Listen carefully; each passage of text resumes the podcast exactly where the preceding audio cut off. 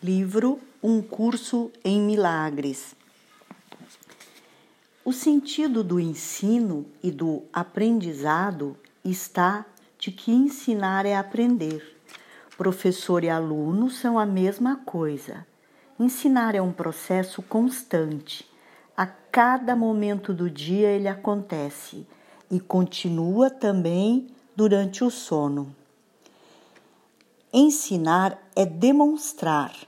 A partir da tua demonstração, outros aprendem e tu também. A questão é além de uma escolha.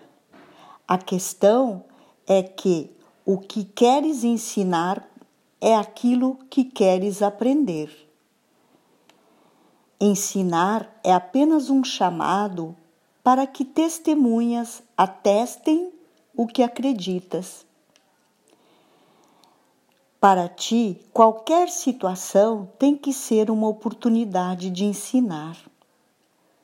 Ensinar o que és e o que eles são para ti.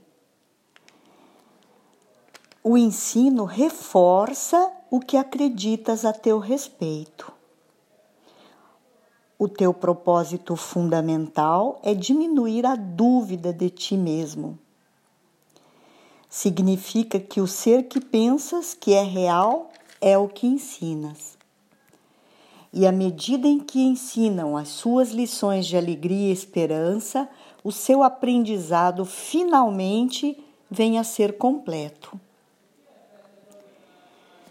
Ensinam a perfeição repetidamente de muitas e muitas maneiras até que a tenham aprendido. Como podem realizar a própria salvação e a salvação do mundo?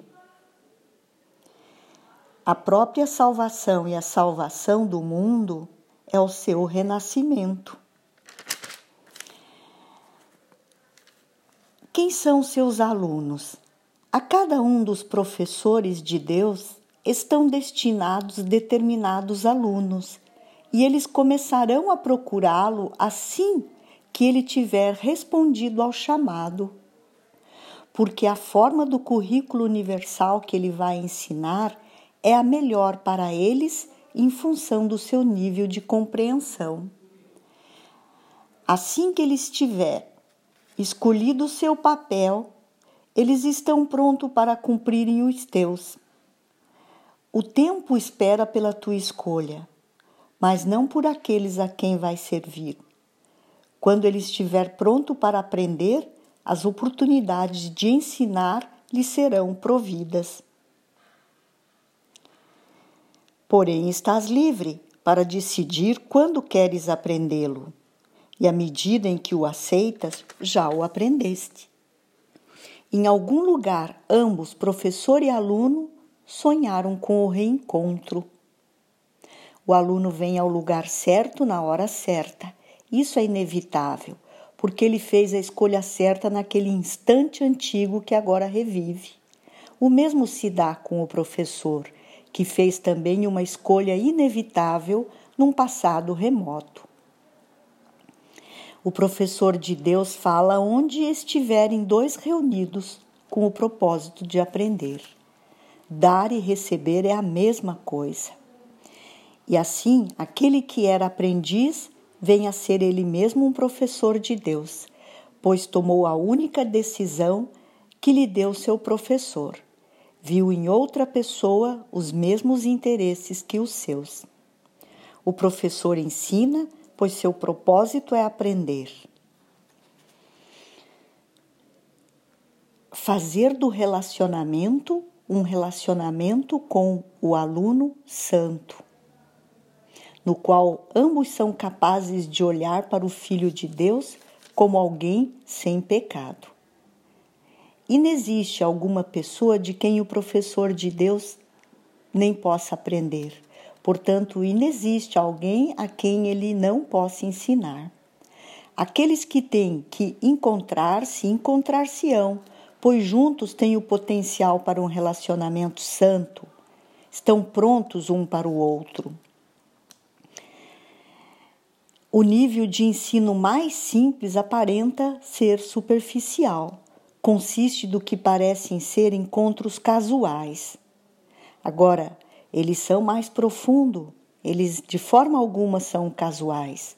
Cada um tem potencial para vir a ser uma situação de ensino-aprendizado. Mesmo ao nível do encontro mais casual, é possível que duas pessoas percam de vista os seus interesses separados, ainda que por apenas um momento. Esse instante será suficiente. A salvação veio. Aprende cada vez mais acerca da nova direção à medida que ensina. Cada uma das pessoas nela envolvidas vai aprender o máximo de que é capaz com a outra naquela ocasião. Segundo nível de ensino é um relacionamento mais prolongado, no qual duas pessoas entram em uma situação razoavelmente intensa de ensino e aprendizado por um certo tempo e depois aparentemente se separam. Todos aqueles que se encontram algum dia encontrar-se-ão outra vez, pois é destino de todo relacionamento vir a ser santo. Terceiro nível. O terceiro nível de ensino ocorre em relacionamentos que, uma vez formados, duram a vida inteira. São situações de ensino-aprendizados nos quais cada pessoa é dado um parceiro que é escolhido para o aprendizado por lhe oferecer oportunidades ilimitadas de aprender. Em geral, esses relacionamentos são poucos, porque a sua existência implica que os envolvidos tenham simultaneamente alcançado um estágio em que o equilíbrio de ensino-aprendizado seja de fato perfeito. Caso decidam aprendê-la, a lição perfeita está diante deles e pode ser aprendida. E se decidem aprendê-la a fim de serem os salvadores dos professores que vacilam e podem até mesmo parecer falhar. Nenhum professor de Deus deixará de encontrar a ajuda de que necessita. Deus dá dádivas especiais aos seus professores, porque eles têm um papel especial no seu plano para expiação. Estas dádivas especiais, nascidas nos relacionamentos santos, para o qual a situação de ensino-aprendizado está dirigida, vêm a ser características de todos os professores de Deus, que tenham avançado no seu próprio aprendizado. Todos os professores de Deus têm as seguintes características. Primeira, confiança. Os professores de Deus têm confiança no mundo, porque aprenderam que ele é governado pelas leis que o mundo inventou. Ele é governado por um poder que está neles, um poder que mantém todas as coisas a salvo. E através deste poder que os professores de Deus olham para o mundo. Segundo perfil do professor de Deus. Segunda característica da honestidade, a consistência. Só aqueles que confiam podem se permitir a honestidade de falar, de ensinar, de compartilhar aquilo que estiverem fazendo. Nada contradizer aquilo que fala. Nenhum pensamento se opor, nenhuma palavra trair, nenhuma palavra discordar. Inexistindo um nível que exista conflito interno.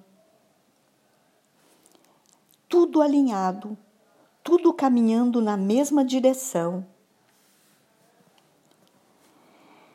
Terceira característica, tolerância.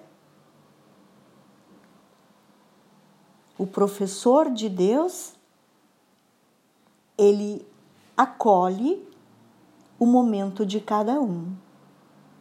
O julgamento destrói a honestidade e despedaça a confiança. Quarta característica, gentileza.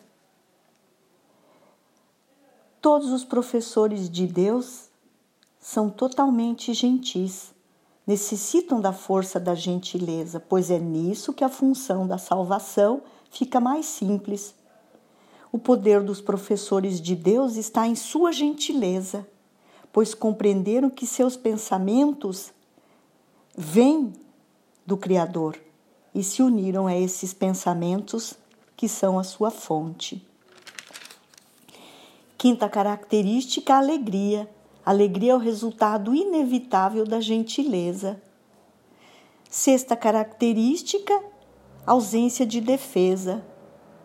Os professores de Deus aprenderam a ser simples. Sétima característica, generosidade. Os professores de Deus são generosos. Eles compartilham o que estão aprendendo. Eles dão para poder ter. Oitava característica é a paciência. Paciência é natural para o professor de Deus, pois estão certos de que esperar faz parte, sem ansiedade. Percebe que está beneficiando o mundo assim como a ele. A nona característica, a fidelidade.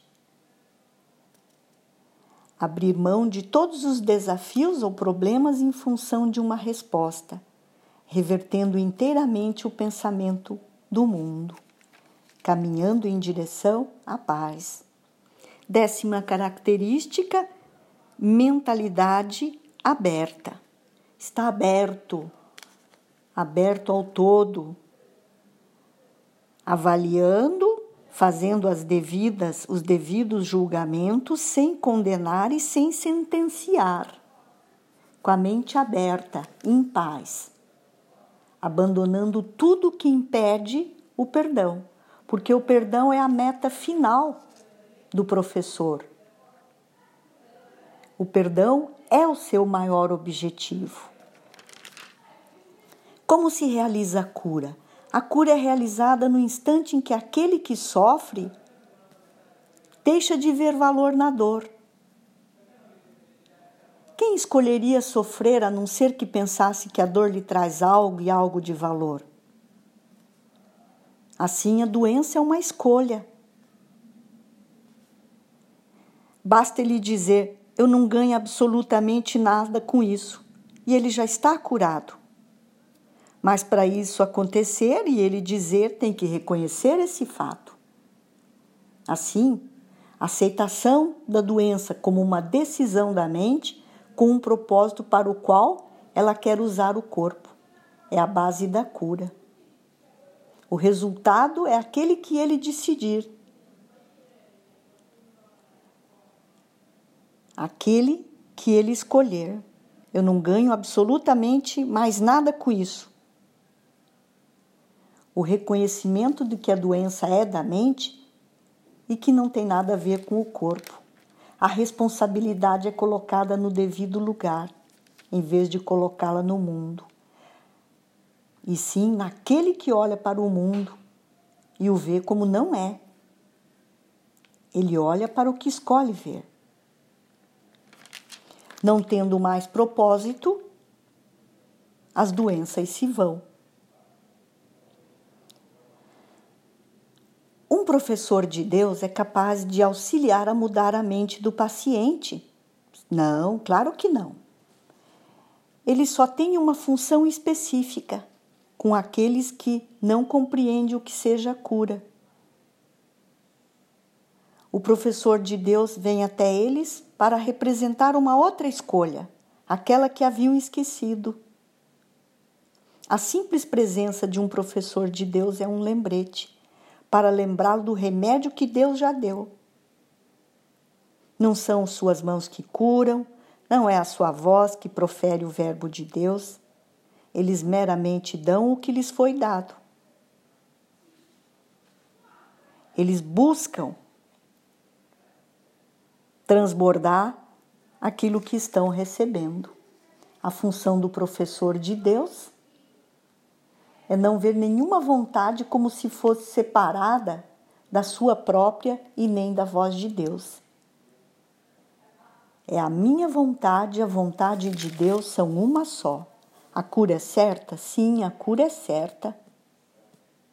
A cura sempre será posta de lado quando seria vista como ameaça. No instante que ela é bem-vinda, a cura foi dada e ela será recebida. Nenhum professor de Deus deve sentir-se desapontado caso tenha oferecido a cura sem que ela seja recebida. Não lhe cabe julgar quando a sua dádiva deve ser aceita. Que ele esteja certo de que ela foi recebida e confie em que será aceita quando for reconhecida como uma bênção em vez de uma maldição. A sua função é, em vez de avaliar o resultado, é dar a cura, dar a dádiva, sem preocupar-se com o resultado da doação. O resultado pertence ao divino, o mérito é do divino. A confiança é uma parte essencial da doação. É a parte que faz com que o compartilhar seja possível. A parte que garante ao doador que ele, em vez de perder, ele apenas ganha.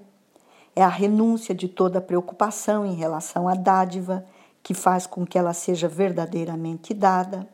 É a confiança que faz com que a verdadeira doação seja possível. Assim, a cura é uma mudança mental. O professor é um canal para a cura. A única responsabilidade do professor que trabalha em milagres é aceitar a expiação para si mesmo. O professor de Deus é um trabalhador em milagres, porque dá as dádivas que recebeu. Apenas que antes de dá-la, ou dá-las, precisa aceitá-las. Porque curar é aceitar a cura, é aceitar que é capaz de dá-la.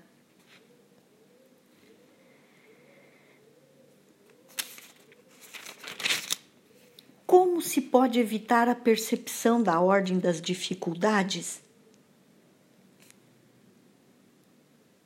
É a mente que julga o que os olhos contemplam. É a mente que interpreta as mensagens dos olhos e lhes dá o significado. E esse significado inexiste absolutamente no mundo lá fora. O que é visto como realidade é simplesmente o que a mente prefere. A sua hierarquia de valores é projetada para o que está fora e ela envia os olhos do corpo para achá-la. Os olhos do corpo nunca verão, a não ser através dos seus canais de percepção. Só ele decide o que é visto, o que é real, o que é ilusório, desejável, indesejável, prazeroso ou doloroso. Toda doença é uma ilusão.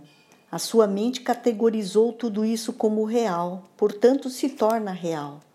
Quando se der conta de que são ilusões, elas desaparecerão. É assim que é a cura. Seus canais de percepção poderão continuar a perceber as diferenças, mas a mente que se deixou curar jamais vai tomar conhecimento disso. O seu visual, auditivo e cinestésico continuarão a perceber as diferenças. Porém, a dádiva do seu professor, a compreensão de que apenas duas categorias têm significado na seleção das mensagens que a mente recebe do que parece ser o mundo do lado de fora. A resposta é única para todas as situações. São necessárias mudanças na situação de vida dos professores de Deus? São necessárias mudanças nas mentes dos professores de Deus. Ninguém está onde está acidentalmente e de que o acaso nem tem papel no plano de Deus. Para a grande maioria, é dado um programa de treinamento de evolução lenta, durante o qual é corrigido o maior número possível de equívocos anteriores. Relacionamentos em particular têm que ser percebidos de modo correto, e todas as pedras angulares da incapacidade de perdoar têm que ser removidas. Aprenda a abrir mão do seu próprio julgamento. Como se abandona o julgamento? O que é bom para o julgamento de um pode ser mal para o outro, e vice-versa. Além disso, até a mesma pessoa classifica a mesma ação como sendo em alguns momentos demonstrativa de bons julgamentos e em outros de mal.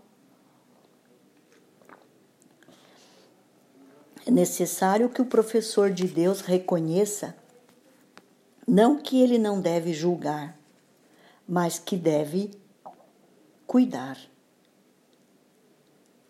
Porque na sequência ele corre o risco de condenar e sentenciar. Vá desenvolvendo gradativamente ver, ouvir e sentir as coisas apenas vendo, ouvindo e sentindo. Em vez de colocar em uma posição de avaliação daquilo como bom ou como mal. Gradativamente, como professor de Deus, vá deixando de lado o julgamento. Apenas veja, ouça e sinta as situações. A sabedoria maior de um professor de Deus está no abandono do julgamento, no deixar de lado o julgamento. Não com pesar, mas com um suspiro de gratidão. Porque ao deixar ir o julgamento, virá a sua ação de abençoar. E você, como professor de Deus, abençoará e trará paz. Como é possível a paz no mundo? A paz do mundo é criada com escolhas. A paz do mundo é inevitável à volta e ao mundo daquele que oferece paz. Não é o mundo que faz a paz parecer impossível. É o mundo que vês que é impossível estar em paz. Quantos professores de Deus são necessários para salvar o mundo? Não existe limites. E sendo sem limites, seus pensamentos estão unidos aos pensamentos de Deus. E ele compartilha essas vontades de Deus e traz seus pensamentos à mentes de outras pessoas. Um filho do homem vem a ser o filho de Deus. E isso, em vez de ser uma mudança, é apenas a aceitação de algo. A mudança deve ocorrer na sua mente. Nada externo muda, mas tudo internamente reflete, se reflete lá fora. A verdade só pode vir onde ela é bem-vinda, sem medo. Os professores de Deus precisam de um corpo, pois a sua unidade jamais poderia ser reconhecida diretamente. Portanto, venha a estar cada vez mais certos de que a função do corpo é apenas deixar que a voz de Deus fale através dele, para outros seres. E esses outros ouvidos carregarão para a mente mensagens que nem são desse mundo, mensagens que terão acesso diretas da fonte. É necessário ter um corpo puro, saudável para a plena expressão do divino. Qual o significado real do sacrifício? Os professores de Deus não podem sentir nenhum arrependimento em abrir mão dos prazeres do mundo. É um sacrifício abrir mão da dor?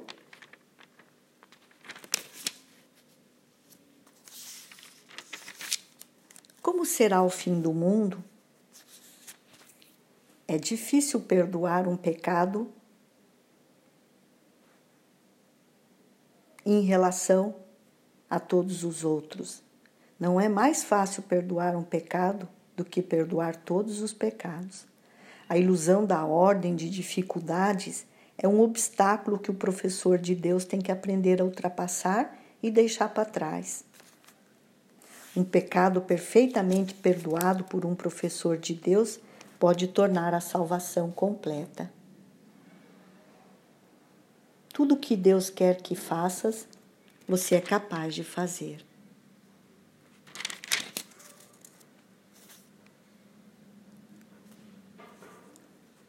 Cada um será julgado no final? Deve ter um julgamento? Sim, você será julgado avaliando que és santo, eterno, livre e íntegro, para sempre em paz no coração de Deus. Esse é o julgamento sobre ti, professor de Deus. E você acredita que isso seja verdadeiro? Acredita que você é santo, eterno, livre e íntegro para sempre ter paz no coração?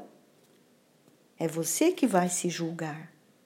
Você que às vezes está triste, às vezes com raiva, que sentes que o que é devido a ti às vezes te é negado. É você que se julga. O julgamento de Deus espera que você se liberte dos seus julgamentos. Como o professor de Deus deve passar o seu dia? É bom começar o dia acertadamente. Sempre é possível começar de novo, caso o dia comece com um erro. No entanto, são óbvias as vantagens em termos de economizar tempo. Dar a Deus um instante apenas e, nesse instante, unir-se completamente a Ele em processo de meditação, de quietude, de fechar os olhos, de entrar em sintonia, de viver o momento presente, o aqui e agora. Como os professores de Deus lidam com os pensamentos mágicos? Ninguém pode ter raiva de um fato. É sempre uma interpretação que faz surgir emoções negativas, independentemente da sua aparente justificativa pelo que parecem ser os fatos.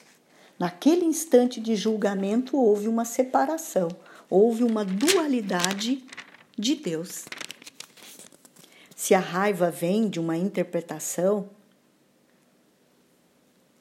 é possível que você crie um pensamento mágico transmutando esse instante e o transforme num instante mágico, mudando a interpretação. Como se faz a correção? Deixar de se confundir com a interpretação. A maior lição dos professores de Deus é aprender como reagir adequadamente a uma situação. É assim que se faz a correção. O amor permanece sendo a única coisa que existe. Para curar, então, vem a ser essencial para os professores de Deus deixar que todos os seus próprios equívocos sejam corrigidos. Assim ele é curado e na sua cura, seu aluno também será curado. Expiação significa correção ou desfazer erros. Seus pecados lhe foram perdoados e ele já nem condena. Como então vai condenar quem quer que seja? E há alguém a quem o seu perdão não possa curar? E o que é a justiça? O perdão depende da justiça. A justiça é uma interpretação.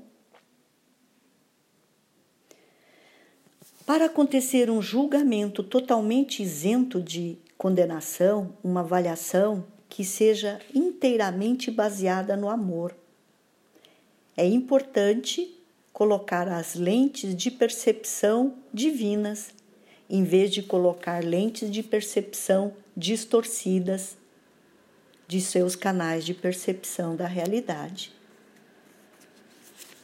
O que é a paz de Deus? A paz de Deus é reconhecida primeiramente por uma única coisa. Em todos os aspectos, não é absolutamente como nenhuma das experiências anteriores. O passado apenas se esvai e no seu lugar vem a quietude que dura para sempre. Só isso. O perdão é a condição necessária para se achar a paz de Deus. Dado o perdão, haverá a paz. E além da paz, está a mansidão de Deus.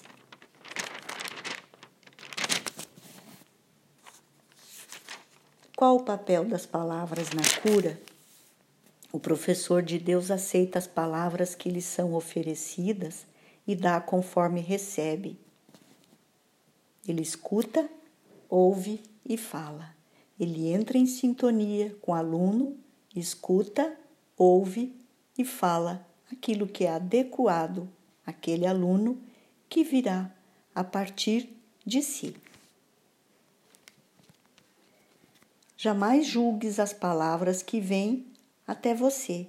Ofereça-as em confiança. Elas são sábias. Os professores de Deus têm o verbo de Deus por trás dos seus símbolos. E ele próprio dá as palavras que eles usam, elevando-as de símbolos sem significados ao próprio chamado do céu.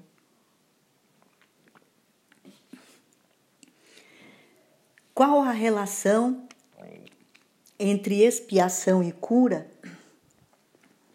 O perdão é cura. A doença, a cura dela e a existência dela foram decisões. Quando um professor de Deus falha em curar, é porque se esqueceu de quem ele é.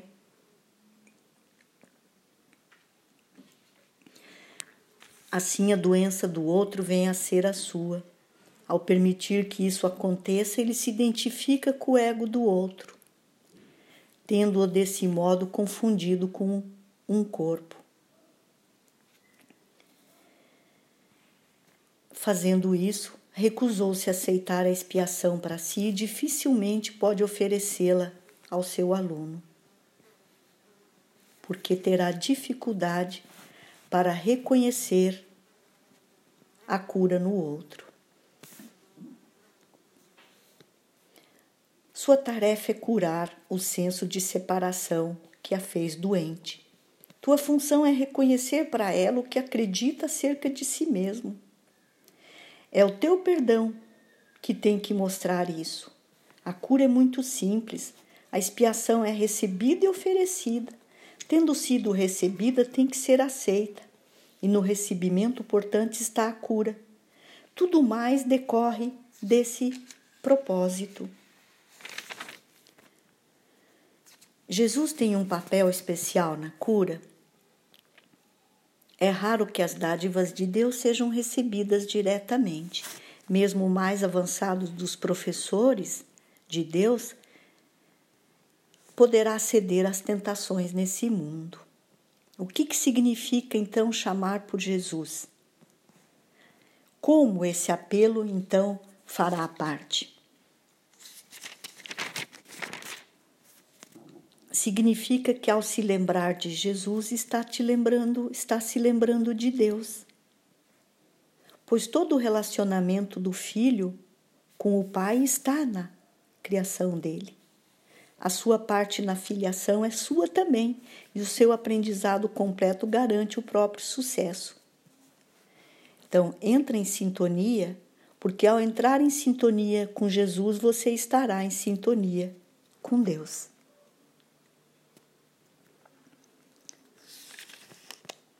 Jesus é um caminho. Existe reencarnação? Tudo que tem que ser reconhecido é que o nascimento não foi o início e a morte não é o fim. Contudo, nem mesmo esse tanto é exigido do iniciante. Basta que ele aceite a ideia de que o que sabe, em vez de ser necessariamente tudo o que se existe para aprender. Não é necessariamente tudo o que existe para aprender, mas a sua jornada teve início.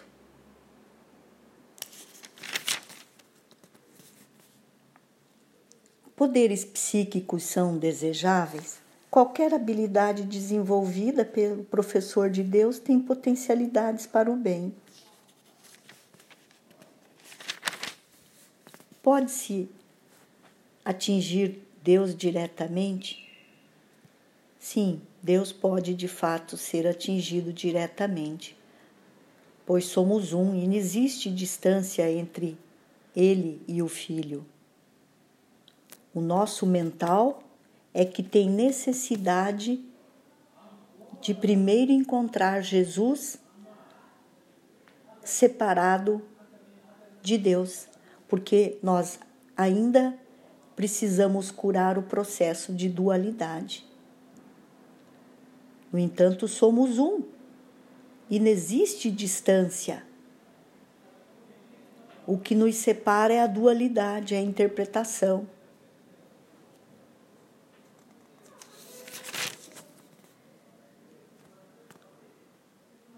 O que é a morte? A morte é como se fosse um símbolo que nega a vida.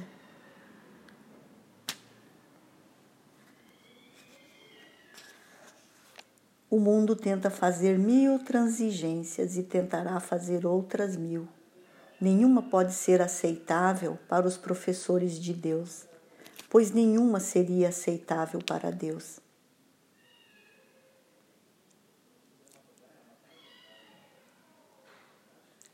Inexiste a morte para o ser, ele continua. O que fica integrado à natureza é o corpo, pois foi ele que deixou de ter significado e função.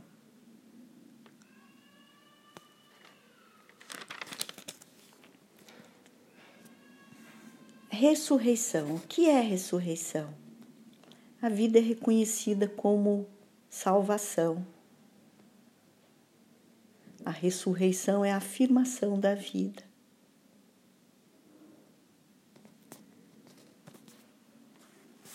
A ressurreição é o amor vencendo, é o amor transcendendo, é o perdão sendo a bênção.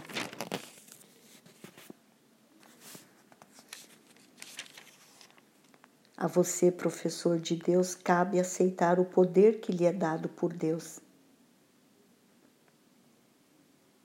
Reconhecer o seu Criador e aceitar as suas dádivas.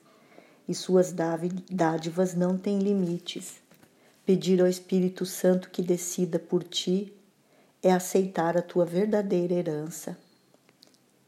Se expandir o hábito de se conectar com a fonte, a sua confiança aumentará e a sabedoria te será dada cada vez mais. Prepara-te para isso a cada manhã, nos seus momentos de meditação. Conecte-se com o Divino, com o Espírito Santo, sempre que for viável, e agradeça pela orientação quando termina o dia.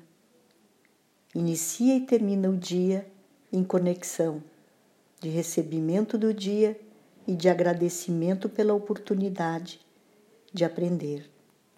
E assim sua confiança será cada vez mais fundamentada, cada vez mais forte. E agora, em tudo o que faças, sê tu abençoado. Deus volta-se para ti pedindo ajuda para salvar o mundo. Ele oferece a sua gratidão. E o mundo todo fica em silêncio na graça que trazes do Pai. Tu és o filho que Ele ama. E te é dado ser o meio através do qual sua voz é ouvida em todo o mundo para acabar com todas as coisas nascidas do tempo, para trazer o fim de todas as coisas visíveis e desfazer todas as coisas que mudam. Através de ti se anuncia um mundo que não é visto nem ouvido, embora esteja verdadeiramente presente.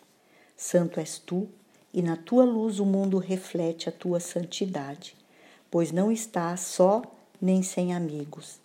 Eu agradeço por ti e me uno aos teus esforços a favor do divino, sabendo que são também a favor de todos, a favor de todos aqueles que caminham para a luz clara divina. Amém? Assim é. Hoje, dia 9 de setembro de 2018, Badia Polésini, resumo feito por Norma Demarque Assunção, do Manual de Professores do livro Um Curso em Milagres. Gratidão, honra e glória.